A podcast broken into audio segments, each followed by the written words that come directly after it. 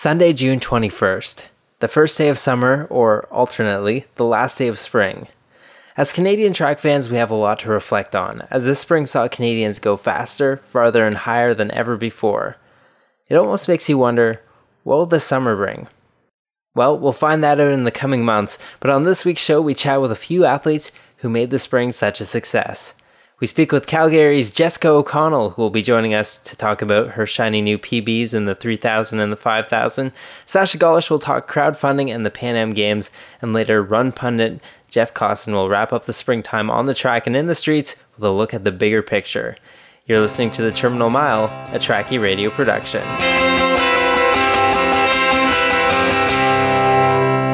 You're listening to The Terminal Mile at The Terminal Mile on Twitter, available via Stitcher, TuneIn, and iTunes, as well on Tracky.ca.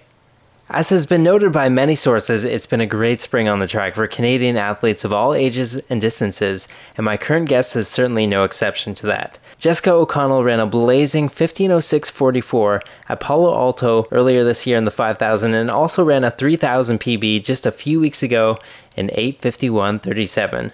both putting her first in the country in those distances and qualifying her in this summer's Pan Ams and World Championships.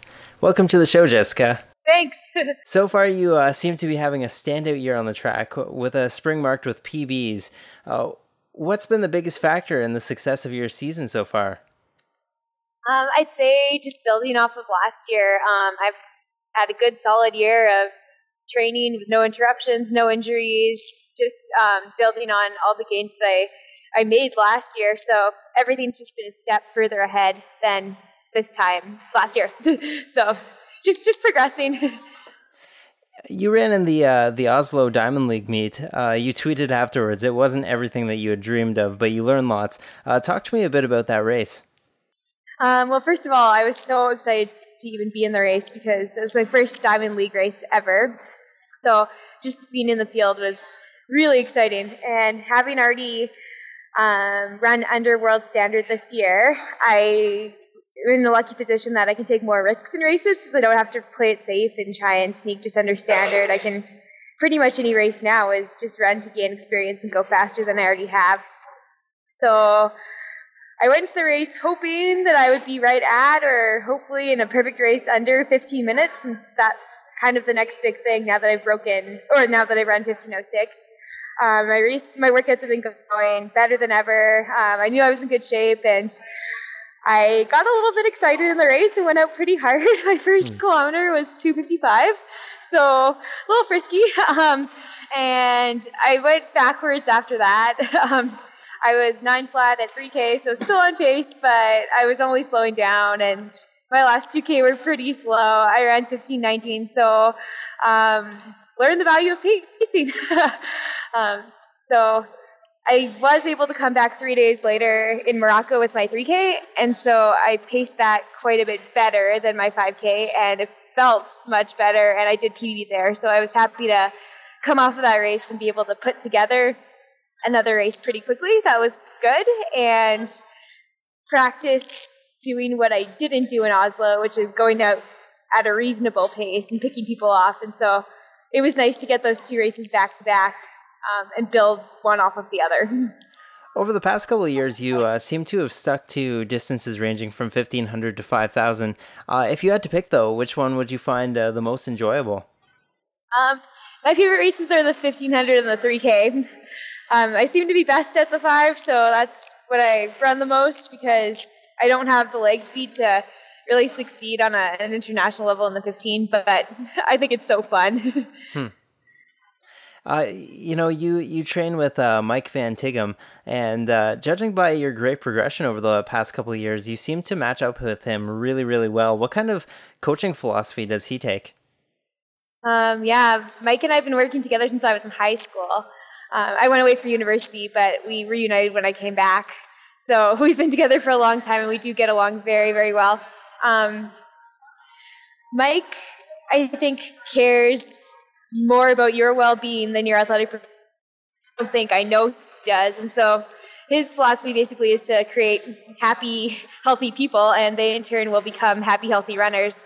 And I think that that's really worked well for me. And he has quite a strong high school group that he coaches as well, and they're quite competitive on the, I guess, junior national scene. So his philosophy is working across age groups.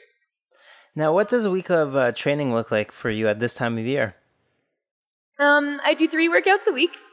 So 2 interval sessions on Tuesdays and Thursdays, and then a tempo run on Sundays if I'm not racing. And I'm still running doubles. My mileage is still pretty high right now, so I'm running about 75 to 80 miles a week with my workouts. And I take every other Saturday off. I was just talking to Natasha Wodak last episode, and she described what is currently going on as a resurgence in Canadians' women's distance running. What does that mean to you, and how has it affected your running? I think it's awesome. I remember watching the 800-meter nationals a couple years ago, and I think it was 1:2:06, and second place was, 2:10 or something, just very weak. And I remember thinking, oh man, what's happening? And then in 2012, every 800-meter girl was breaking 2 minutes and just pushing each other and just really racing the bar. And I think that same phenomenon is starting to happen in the 1500 and the 5K and the 10K, just where one girl will run really fast and then another will say, well, if she can do it, I can do it too, and also run fast. And then it's kind of a nice cycle where all of a sudden you have all these people just rising with each other. And it's really exciting to be part of that because there's people that push me, my competitors are my friends. We all want to run as fast as we can, but we're also, I think, all excited about how Canada is doing right now. And it's just a very, very positive atmosphere to be in. Now, kind of related to that, if you were to pick one Canadian runner who's influenced you a lot, who would it be? Can I pick 2? No, okay. Thanks. Megan Metcalf and Melinda Elmore have both been training partners at different times in my life. Maybe not training partners, but Melinda was coached by Mike when I was in high school, and I ran with Megan when I was at West Virginia during my undergrad. And both of them were just such positive role models, kind of big sister figures, in that they had attained so much in the sport, yet were so humble and approachable. And it made me want to be like them, basically. And so they were just really great positive influences on my life and my training. I was reading on your blog that after leaving school, you felt like you didn't have what it takes to be a full-time pro. Now, obviously, you're doing really well now. When and what was the turning point for you that made you believe that you could compete on that world stage? Well, I left school after lots of injuries, and so I thought that I could keep going, and I thought I had a lot more that I could do in the sport, but I knew it wasn't really responsible to become a full-time athlete with a 16, 20-something, 5K PB, because lots and lots of people are running faster than that. But the turning point probably came after I broke 9 minutes in last January, because that was the first. 9 minutes is 9 minutes in the 3K. That's a really nice barrier, and a lot of the very best college athletes do that. And I thought, oh my goodness, well, if I can do that too, then that means I'm as good as all these college girls who are now going pro. And that was a big, big step in the right direction for me. You're currently doing your master's degree in your hometown of Calgary. Have you found it difficult to juggle between being both a top-tier athlete and a student? At times. My lifestyle is very busy. I'm always running from one thing to another. And I'm looking forward to having more time to chill and just train. But my master's has been good in that I love it. I love school and doing research. I study exercise physiology, and I find it very, very interesting. And I don't think I'm one of those people who can just train and sleep and recover. I think I need something else in my life. And so the balance between the two has been great. I'm lucky that I have a really flexible supervisor. He's very supportive of my running, so I've managed to stretch out my program and take the time I need to train, but also have stuff to do during the day, and it's funded me financially as well, and so that's been a pretty good balance over the last couple of years. Now, with such a great start to your year already, what are the big goals for the rest of the year? Well, I'm going to the Pan Am Games, and I'm really excited for that. So I'd love to win a medal in front of a home crowd. My parents are going, so that would be nice. And then hopefully qualify for Worlds next weekend at Nationals. And if that's the case, a big, big goal for me would be to make the final in the 5K.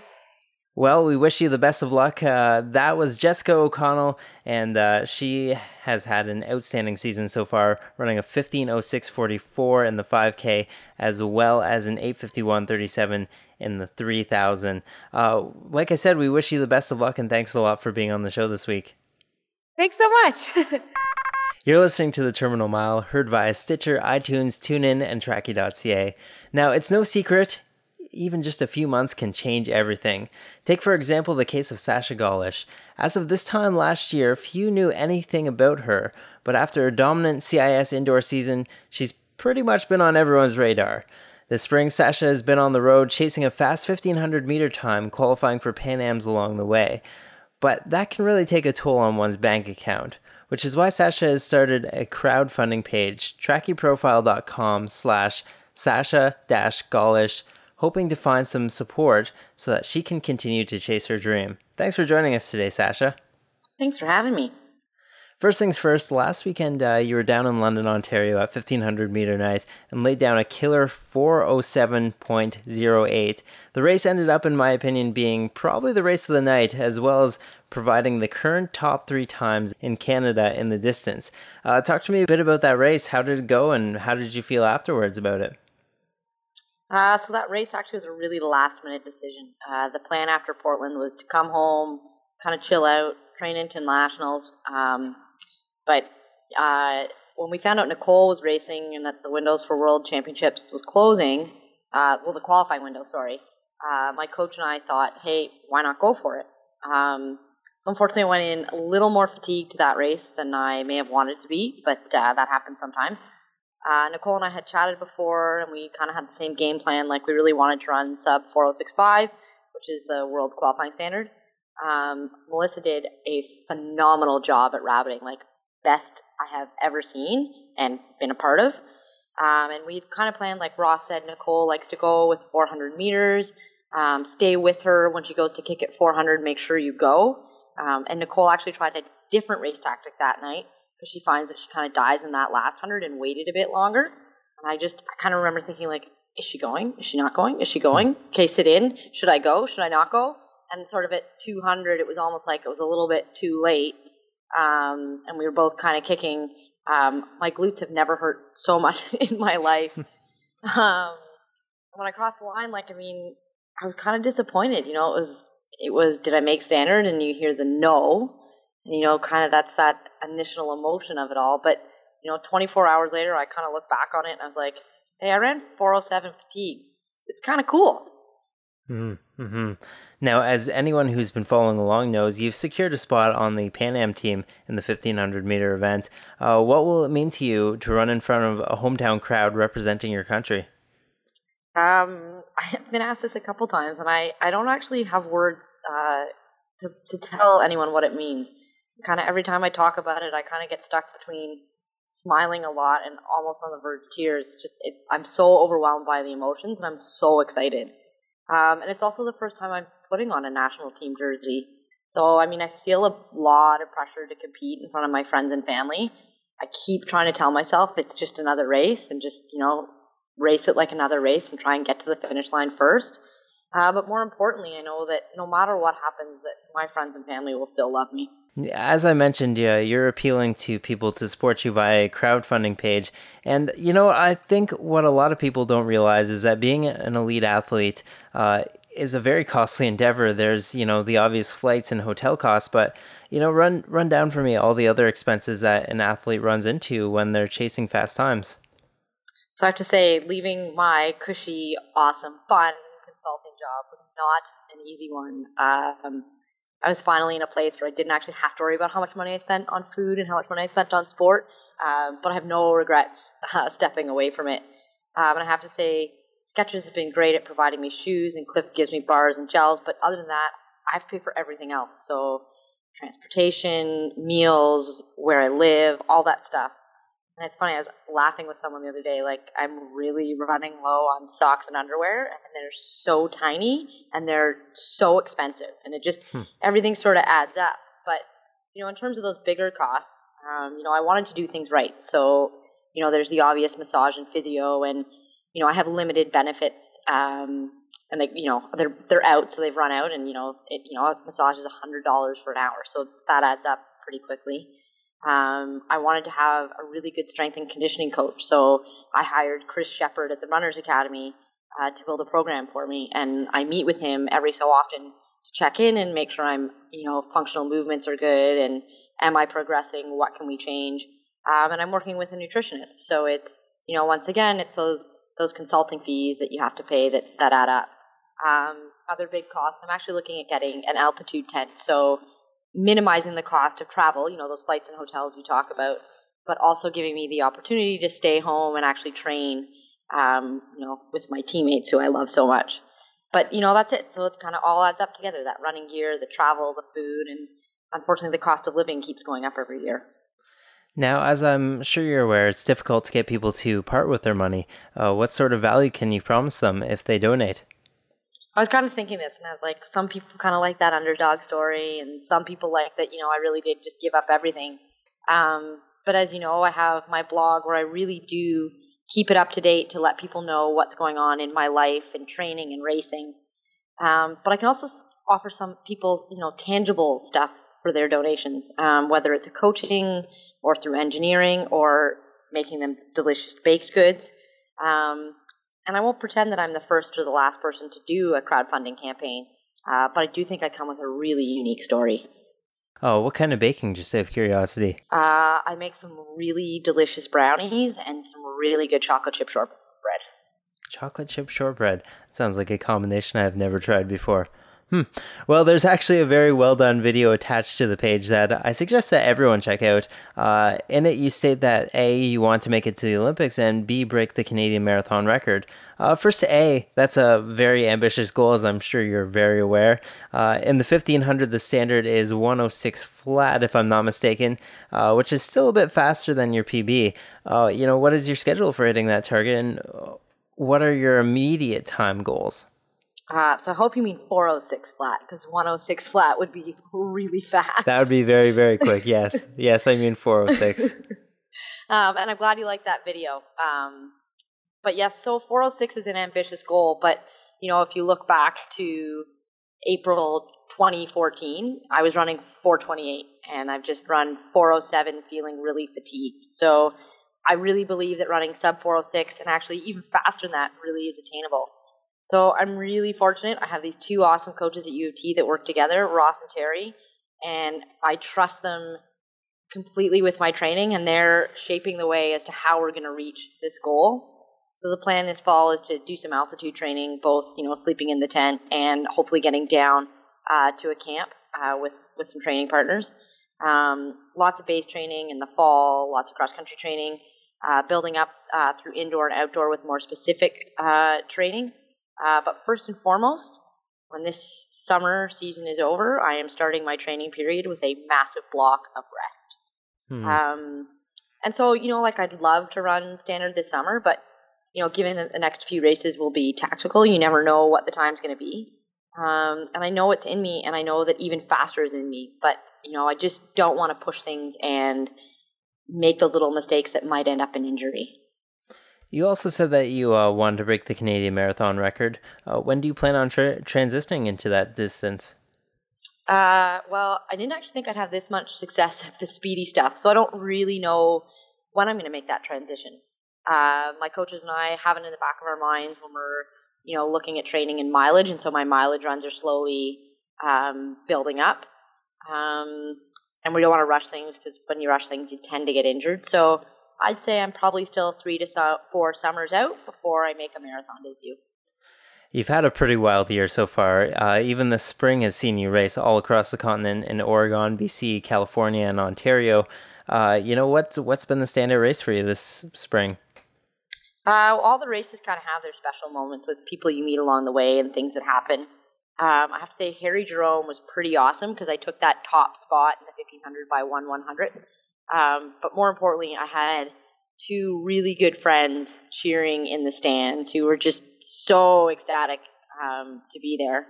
But definitely Portland's the standout. I mean, when I crossed that finish line and I knew that I had run second fastest time and that there was a pretty good chance I was going to go to Pan Am's, it was a huge rush of emotion.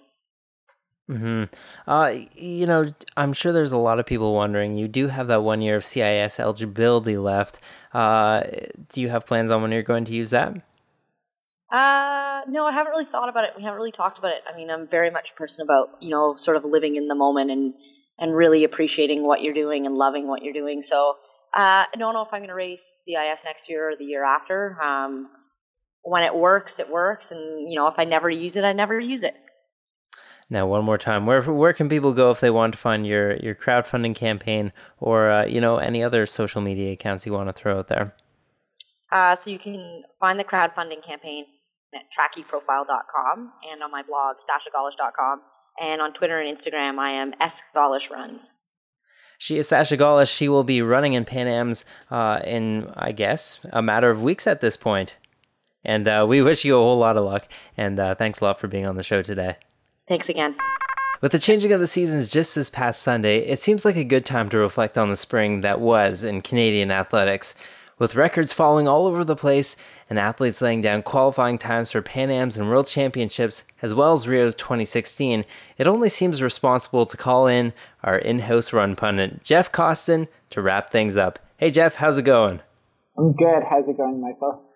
Oh, not too bad. Well, first things first, the Pan Am team was released this past week, and the team looks pretty fast. What are your thoughts on the team, and who will be the ones to watch come Pan Am time? Well, first of all, it's a good size team. I think we talked about the Pan Am Games a little bit last time with some uncertainty about who would be sent and how big of a team Athletics Canada would decide to send out. So as a fan of distance running, I'm glad that we have, I think, two athletes for every event except for the women's marathon at this point.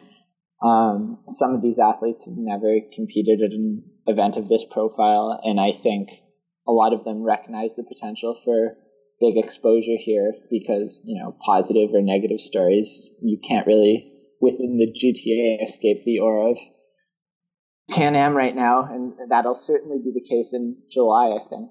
As for specific highlights, we know Cam Levens has said that he'll be chasing the gold medal, and as a fan of distance running, I think that's something we should definitely have our eye on and will be something I'll be looking out for. Mm-hmm. Mm-hmm. Now, with the spring came a whole bunch of fast marathons, including Rotterdam, where both Reid Coolsaet and Krista DuChene put down some very strong qualifying times, both of them coming off of fairly significant injuries. Were you surprised to see such brilliant comebacks from them? I don't know if I had the foresight to tell you what they were going to do in advance, but I think all sports fans like to see that type of thing where people get themselves into a bit of a bind and are able to get out of it, especially with Krista, where like people actually watched her finish that finish in Montreal with a broken femur. That's pretty gruesome, and I think a lot of people are rooting for her to come back, but you never know how somebody's going to bounce back from an injury like that. So it's pretty cool to see both Reid and Krista running fast at Rotterdam. Krista on her blog has a pretty cool timeline posted of the different stages in her return to running and kind of the incremental improvements she made along the way. So I hadn't seen it until, you know, I was hurt and had my kind of setbacks trying to get back, and somebody flipped it over to me, and it's definitely something I think most runners or most sports fans in general can relate to and get excited about. You know, with those two likely going to Rio at this point, that leaves two men's spots and two women's spots open, which are basically going to be a free-for-all come the fall marathon season. You know, who do you think will be the ones to look for to set those qualifying times? And do you think this could be the year that the Drayton record goes down? We'll see about the Drayton record. I obviously, it's been there for a while for a reason, so it's a tough standard. And I think the Olympic standards themselves for athletes to hit, both on the men's and women's sides, are pretty tough. On the women's side, I think we'll definitely see Lonnie Marchant go as long as she's healthy. She is the Canadian record and ran great over 10K this past spring. We also had Rachel Hanna running the marathon at the upcoming Pan Am Games, and I think she's probably another one to watch. On the men's side, it's pretty deep. Eric Gillis had a great 2014, running well under the current standard, and he's done well in his 10Ks this spring, so I'm sure he has every reason to believe he'll make the team. And then Rob Watson and Kip Canoga are running Pan Ams this summer. Dylan Wykes was the top Canadian at the 2012 Olympics, and I think for him the key is getting to the line healthy enough for a fast marathon before the deadline. So there are a number of people kind of approaching that range, and there's still a lot of time for the spots to be filled up. You know, one storyline that was super exciting to watch this spring was the men's 1500. First, it saw Nate Brennan put down some pretty awesome times, which we've come to expect from him. But this spring also saw Chuck Pitti have some real breakout races. With those huge races now under his belt, do you think he'll continue to knock down amazing times this summer at the rate he's been doing it? And, is it safe to say that he's the new 1500 guy like, Sully and Brennan were before him? I certainly wouldn't bet against him, and I don't think many people around the Canadian distance running scene would. I think we have a lot of depth over 1,500 meters right now. That probably stems a little bit from the CIS system, where the distances don't get on the track further than 3K, so people tend to focus on that middle distance range. So obviously he's doing well with it, as is a guy like Proudfoot, and I think Brannon still has the fastest 1500 meter this year. So there's a lot of depth up front, and any one of those guys could be the Canadian to beat, and it'll be interesting to see how things play out at nationals and along the way at the different international meets. Another one that was pretty interesting to watch was how the Canadian 5000 ended up stacking up. Matt Hughes, Canada's top steeple guy right now, pretty much killed it at Peyton Jordan with a 13:19:56 to place him on top for guys like Cam and Mohamed. Do you think that maybe Matt Hughes could be one of our more underrated distance guys right now? Yeah, definitely, because that's approaching Canadian record territory. I think it probably opened a lot of people's eyes to the fact that he's not just a steeplechaser, but he's a really fast runner altogether. I think a lot of people kind of do steeplechase because they can't quite cut it in another event, and that's kind of a prevailing stereotype. But obviously, he's one of the guys that is showing that he's not only a world beater in the steeple, but getting pretty close on the flat as well. So a lot of guys, both in steeple and 5Ks and 15s, are going to have to watch out for him this upcoming season. Just as exciting to watch as his men's counterpart, in my opinion, was the women's 1500 meter this spring.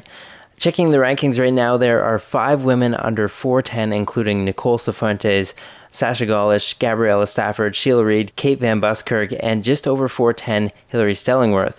How fluid do you think those positions will be as we head into the big summer meets, and who will end up with the number 1 spot at the end of the season? It's a good question. It's kind of interesting because you have a couple athletes that are kind of new to running at that level with Stafford and Gollish, and then you have, athletes with international experience like Van Buskirk and Stellingworth and Sheila Reed, they're all not too far apart. So it's good to see that kind of depth, and it's also good to see that they're running fast in Canada. I think the 3 fastest female 1500 times this year came from London 1500 meter night just this past week. So there's lots of room for any of them to kind of run away with that top spot, and it's good for the fans to see a lot of friendly competition.